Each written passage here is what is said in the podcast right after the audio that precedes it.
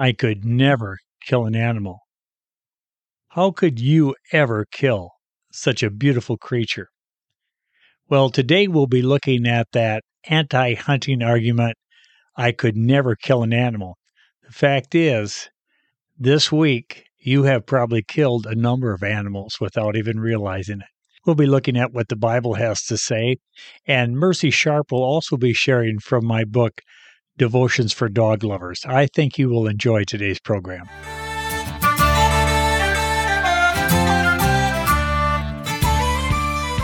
Your host has spent decades studying the Bible in the original languages.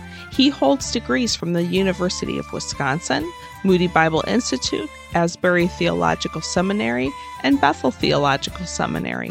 With the help of some of his friends, in 1994, Dr. Rakow founded a national volunteer ministry to hunters. He is an author, dog trainer, and speaker. Tom served as a full time pastor for 36 years. Now, here is your host, Dr. Tom Rakow.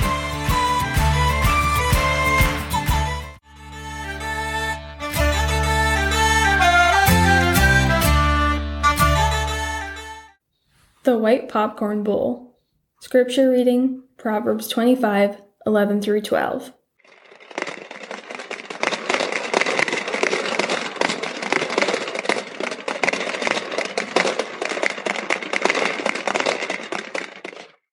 For some strange reason, my dad's words stuck. I'm almost positive he was joking, but then again, maybe he wasn't. Over 20 years ago, my Aunt May had a household auction. She was my dad's oldest sister and ended up with many of Grandma's possessions. So, at the auction, when a large white enamel bowl, along with some other odds and ends, came up, I was the high bidder. This metal bowl coated with white enamel would make a great popcorn bowl. My aunt confirmed that it indeed had been one of Grandma Rakow's. To this, my dad jokingly remarked, Yeah, I remember Ma used to soak her feet in it. My dad was a great guy, and he said many important things to me over the course of my life. Most of those things I have forgotten, but his words, Ma used to soak her feet in it, have not been forgotten. Indeed, those words have now outlived my dad close to a decade. Although my grandmother died more than 40 years ago, when I was just 10, the thought of her soaking her feet in my white bowl still affects the flavor of popcorn. I know it doesn't make sense. Over the 40 years since she has been gone, the white bowl has no doubt been scrubbed or washed hundreds of times. And to be quite frank, I don't really remember what my grandmother's feet looked like, but that has not stopped me from imagining. Over the years, I have refused to give up. I have been steadfastly determined to not allow the feet of an old woman who may or may not have soaked her feet in my white popcorn bowl more than 40 years ago stop me from enjoying my popcorn. But alas, about two months ago, I raised the surrender flag. I have now concluded that trying to eat popcorn out of this bowl is just not worth the mental anguish. You see, no matter how much melted butter was dribbled over the popcorn, I still envisioned my grandmother's gnarly old feet in the bottom of the bowl. The white bowl now serves as a water dish for our English pointers. And in case you are wondering, I have no plans of telling our dogs about Grandma's feet. Whether we realize it or not, words are extremely powerful. We all have either hurt others or been affected by the words we have heard. Some words have harmed, and others have helped. The Bible says, "The tongue has the power of life and death." Proverbs 18:21a. Words can cripple, comfort, or give great courage. Yes, words can make a tremendous difference in how we view ourselves or certain situations we may be facing. The book of Proverbs points out, "An anxious heart weighs a man down, but a kind word cheers him up." Proverbs 12:25. You and I have the power to encourage and inspire those around us. Words can make a difference. Again, we are told, pleasant words are a honeycomb, sweet to the soul and healing to the bones. Proverbs 16:24. How long has it been since you cheered someone up? The fact is, the appropriate words spoken to a person or a group at just the right time is not only of great value, but it is also a thing of rare beauty. Indeed, a word aptly spoken is like apples of gold in settings of silver. Proverbs 25:11. I don't know about you, but apples of gold and settings of silver sounds a lot prettier than gnarly old feet covered with melted butter in the bottom of a popcorn bowl. Friends, do you know someone who could use some comfort or perhaps a little word of encouragement? Let's make a conscious choice to help others by what we say, and let's do it every day. Prayer Lord, may I always speak the truth in love. I ask this in the name of Jesus Christ. Amen.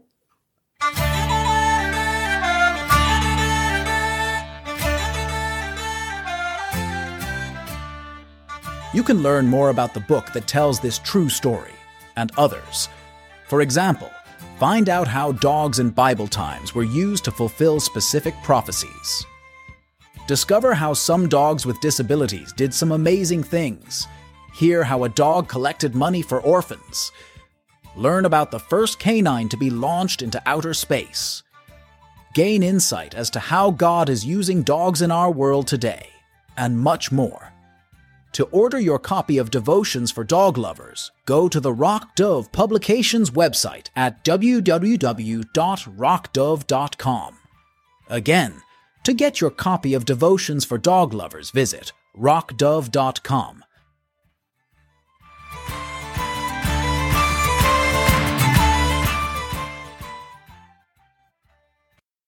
Last time we began looking at the anti hunting argument I could never kill an animal we saw that most people eat what others kill. Maybe we go to the grocery store, maybe we go to a, a fast food restaurant, and we also saw that vegetarians kill animals. And we also came to realize that those who advocate for the excessive protection of predators kill animals. Pet owners also kill animals. Modern day pet owners normally feed their pet with a paper bag, cardboard box, or metal can. Yet most never seriously consider what their pet's food actually contains. In his book, Tracking Virtue, Conquering Vice, Roman Catholic priest Reverend Joseph F. Clausen reminds us Quote, if you feed your dog or cat the usual store bought pet food, here again you have a hand in killing animals. One of the main ingredients in dog cat food is meat byproducts. Unquote. Yes, even feeding your pet can play a role in the death of animals. And have you ever thought about the devoted cat lover who purposely allows their pet to prowl around in backyards? It has been estimated that the current population of house cats in the United States alone has now climbed to about 90 million. Certainly, the person who opens the door to allow their feline the freedom to roam carries some responsibility for the deaths of the baby rabbits, squirrels, and songbirds their cat kills.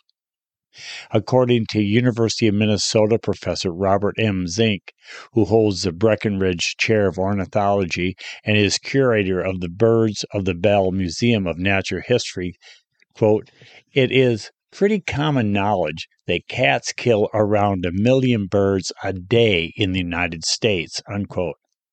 It should be noted that some think this number is much higher, perhaps as many as 4 million birds per day. Of course, for many of these well fed pets, the killing is not one of necessity, but more instinctual in nature. Discussing how cat owners are often concerned with their individual cat but not with individual birds, Professor Zink asks, quote, why should we not call attention to the nesting mother song sparrow who is snatched alive by a cat, killed after a period of play, and eaten, or often not, while she was en route to her nest to feed her young that now likely will starve. Why is its life any different than that of my cat? Unquote.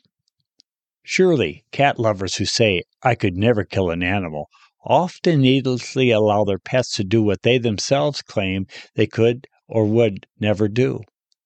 And as long as we are making reference to birds, it is important to note that using a cell phone, driving to work, installing a wind turbine, or building a home or business with nice big windows can wreak havoc with winged wildlife. According to the Environment for the Americas website, quote, The towers we need for our cell phones and pagers, the lines that bring us power, the cars and trucks that help us travel, sources of energy such as wind turbines, and even the windows in our homes and office buildings create obstacles for birds in flight. Collisions with these obstacles may cause the death of one bird, or in the case of communication towers, tens of thousands of birds in a single incident. Biologists estimate that over 1 billion birds are killed each year from aerial collisions. Unquote. Indeed, whether we are willing to admit it or not, all of us play some part in causing the death of the creatures that feed in fields, swim in streams, or fly above our heads. Again, in the words of Mary Zeiss Stange, quote, Discomfiting as it may be to contemplate, we, as individuals and as a species, live because others die. This is a lesson that close, honest observation of nature teaches readily enough. At some point, one looks out the window. It does not matter whether it's the window of a New York City high rise or a North Dakota prairie farmhouse. If one really looks carefully, one sees the world is not a kind of gentle place. Mothers devour their young, males bully to the point of killing anything that gets in their way. A few moments' candid contemplation tell you that, especially as an American, accustomed to consuming more than your fair share of the earth's resources, you are up to your elbows in blood. The question is whether you own responsibility for that fact or not. Unquote. In the Bible, animals were frequently killed by the Lord God. When we examine the Bible, we find that animals were killed by various individuals for a vast variety of reasons. Although some may not like to face this reality when it comes to being responsible for the deaths of animals, God tops the list. After Adam and Eve ate of the forbidden fruit, we are told, the Lord God made garments of skin for Adam and his wife and clothed them. Genesis 3:21. This obviously required the deaths of these animals. Sometime later, during the great flood in Noah's day, all kinds of creatures on the ark were spared. However, we know that outside of the ark it was a different deal. We're told, Every living thing on the face of the earth was wiped out. Men and animals and the creatures that move along the ground and the birds of the air were wiped from the earth. Only Noah was left and those with him in the ark. Genesis chapter 7 verse 23. It was also the Lord who was responsible for the plagues that were brought out of Egypt. During the days of Moses, these plagues killed all kinds of creatures including fish in the Nile River, Exodus 7:21, and the livestock of the Egyptians, Exodus 9, 5 to 6, and the list goes on. The God of Israel commanded that his people offer up certain types of sacrifices such as sheep, goats, and cattle. Exodus 20, 24. Sometimes these sacrifices required the priest to wring off the head of a bird, Leviticus 1:15. This task conjures up a gruesome image in the minds of many of us. We know that when the baby Jesus was presented at the temple, Joseph and Mary brought a sacrifice in keeping with what was said in the law of the Lord, a pair of doves or two young pigeons, Luke 2:24. Of course, countless other examples could also be listed. And the Lord's servants killed animals. Without a doubt, God caused the death of many animals and birds, however, so did many of his servants. For example, concerning Adam and Eve's son Abel, we know that he offered a better sacrifice than did his brother Cain. We are also told that Abel's sacrifice consisted of fat portions from some of the firstborn of his flock, Genesis 4 4. We know that Abel's sacrifice was pleasing to God, while Cain's was not. In the book of Judges, Samson was protected when suddenly a young lion came roaring toward him. Judges 14:5. The Bible says, "The spirit of the Lord came upon him in power so that he tore the lion apart with his bare hands as he might have torn a young goat." Genesis 14:6a. The Lord empowered Samson to protect himself by killing the lion. King David believed that God would help an individual kill an animal, As a young boy, David protected his father's flock of sheep by killing a lion and a bear. Ultimately, David gave credit to God for both feats. 1 Samuel chapter 17 verses 36 to 37. People who say I could never kill an animal might be surprised to find out just what they may be willing to do in a given situation. In the Bible, God killed animals, and so did those who hunted, defended themselves, or offered sacrifice. When we come back, we'll have some closing remarks.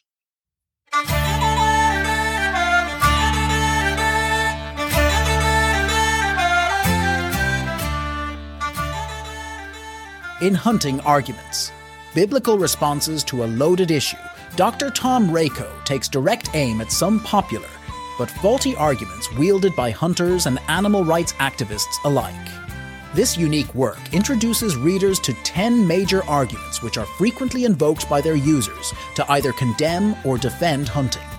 Hunting arguments include such emotional appeals and false premises as, Thou shalt not kill, I eat everything I kill, I could never kill an animal, hunting is my right as an American, Jesus was a vegetarian, and would Jesus shoot Bambi? Each chapter concludes with a set of discussion questions, making it a great resource for group studies. This book will help you to become an expert in knowing what the Bible has to say about hunting. To order your copy of Hunting Arguments, go to the Rock Dove Publications website, rockdove.com. Visit rockdove.com today.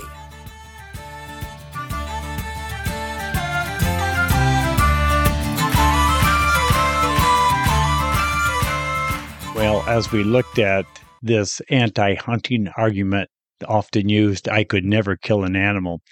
You know, the problem with this argument is that in our modern culture, most people get their meat from a grocery store and they therefore eat what others kill for them but this does not relieve us of all the responsibility for the death of creatures uh, that we eat or have eaten. Those who embrace a vegetarian diet also play a part in the destruction of the animals and birds that inhabit the fields where their food grows. And pet owners also often carry a significant degree of responsibility for the deaths of animals and birds. This is especially so when we consider the extensive number of house cats allowed to prowl neighborhoods and thereby kill countless creatures. Even those who design and build a home with beautiful windows or choose to depend on energy produced by a wind turbine bear some responsibility for the deaths of birds.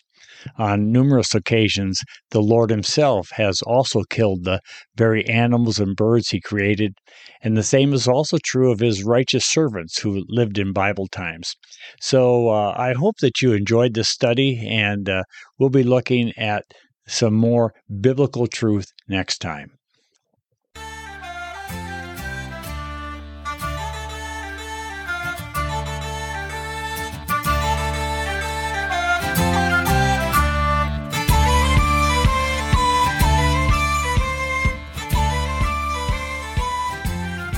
Been listening to the Rock Dove Publications podcast with your host, Dr. Tom Rakow. This program has also been brought to you by the Quilted Arrow, home of intelligent, stylish, field bred English pointers with bloodline streams from Hall of Fame champion Guardrail. Thank you so much for listening. Now, this is Beth Rakow inviting you to join us again next time on the Rock Dove Publications podcast.